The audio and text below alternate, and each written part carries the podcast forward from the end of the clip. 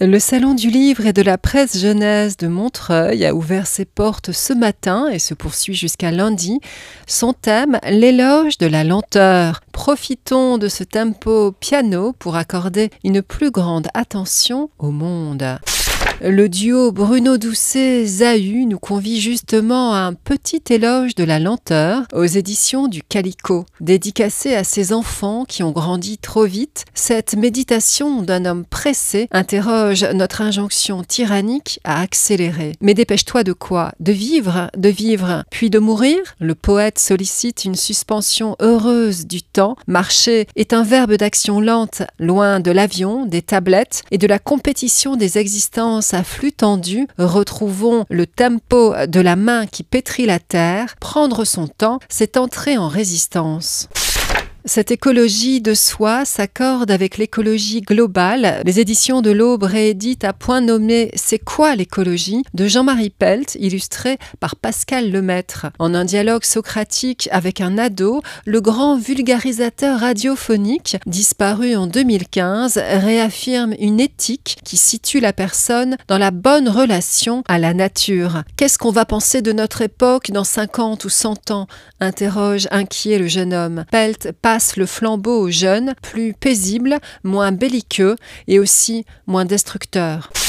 Si une jeune fille incarne cette relève, c'est bien Greta Thunberg. La lycéenne suédoise figure en couverture d'écologie, 40 militants pour la planète, d'Elisabeth Combre, illustrée par Véronique Joffre, dans la collection BAM de Gallimard. Décroissants, scientifiques, artistes, juristes, ces hommes et ces femmes à l'avant-garde de la prise de conscience environnementaliste forment une humanité stimulante.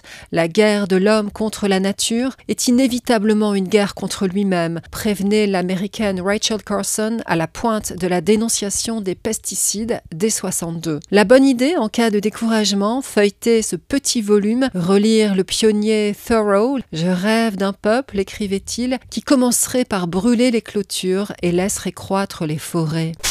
Aux arbres citoyens répond en écho l'arme verte, ce manifeste rassemble des photos de Nicolette Imbert, mises en scène par Jeanne Roilet aux éditions La Joie de lire. Ces larmes vertes, ce sont celles de la génération Thunberg. On ne se bat pas pour la nature, on est la nature, clame-t-elle. Ce défilé de punchline est d'autant plus efficace que les images désolantes des ravages humains, monceaux d'ordures, épis de maïs transgéniques hypertrophiés, animaux et rivières à l'agonie nous laissent sans voix. Ta planète, tu la préfères bleue ou bien cuite? Tout nouveau Tobo, la suite. En préface à l'avertissement des abysses d'Arthur Ténor, collection Restez vivant, le muscadier dès 12 ans, Nicolas Hulot en appelle à une révolution culturelle.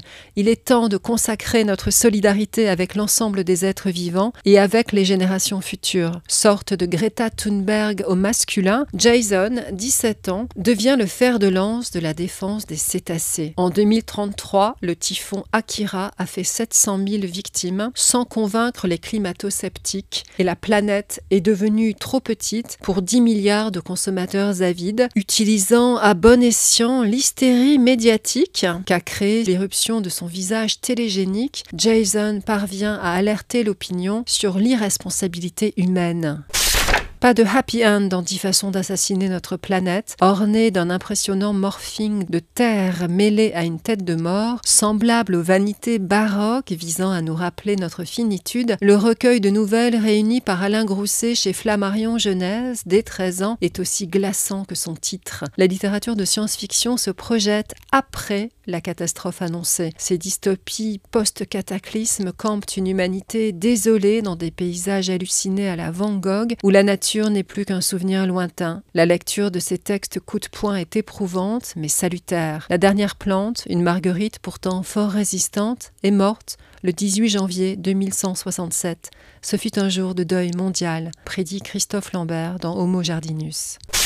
Eh, mais qu'est-ce que vous faites? Du bruit, des trous, des dégâts tous les jours. Attaquée par les bulldozers des hommes qui veulent la coloniser, notre montagne de Yuli Chen, à l'élan vert, dès trois ans, se rebelle, laisse monter sa lave et met tout le monde dehors. Partez, partez loin Laissera-t-elle remonter les hommes s'ils reviennent en toute amitié?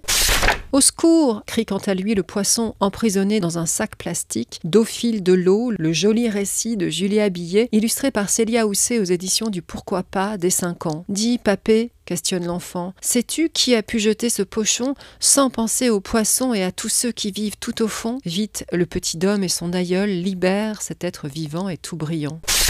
Chez le même éditeur, Jo Vitek, illustré par Léo Poisson, peint le portrait de la vieille herbe folle. Elle parle aux arbres sous les colibés du village qui voient en elle une sorcière. Pourtant, elle seule sauvera les végétaux quand, inondés de produits en cide, ils se rebelleront et refuseront de pousser. Pour qu'elle persiste à nous nourrir, il faut aimer la terre comme une sœur. Tout nouveau, tout beau. Oscar l'a bien compris, le héros de Sauve la planète de Gaël Aymon, illustré par Élodie Durand, prend sa mission à cœur. Il faut éduquer les parents. Le mini lanceur d'alerte scanne le panier de course et exclut l'huile de palme tueuse de orang-outan. Écrasé par sa tâche anxiogène, il en fait presque trop, avant de reprendre la mesure des choses. Oscar ne sauvera pas le monde, mais tel le colibri de la fable, il peut accomplir sa part, comme bâtir des nichoirs à oiseaux chez Nathan dès 7 ans.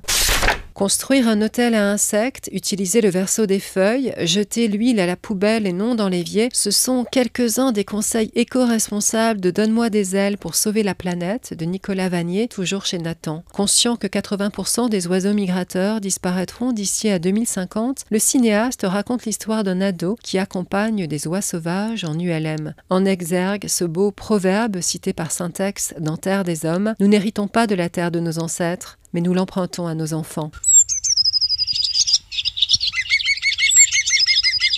Plus de 420 millions d'oiseaux ont disparu du ciel européen en moins de 30 ans, alors apprenons à les connaître grâce à Écoute les oiseaux et son appli Birdie Memory chez Albin Jeunesse dès 6 ans.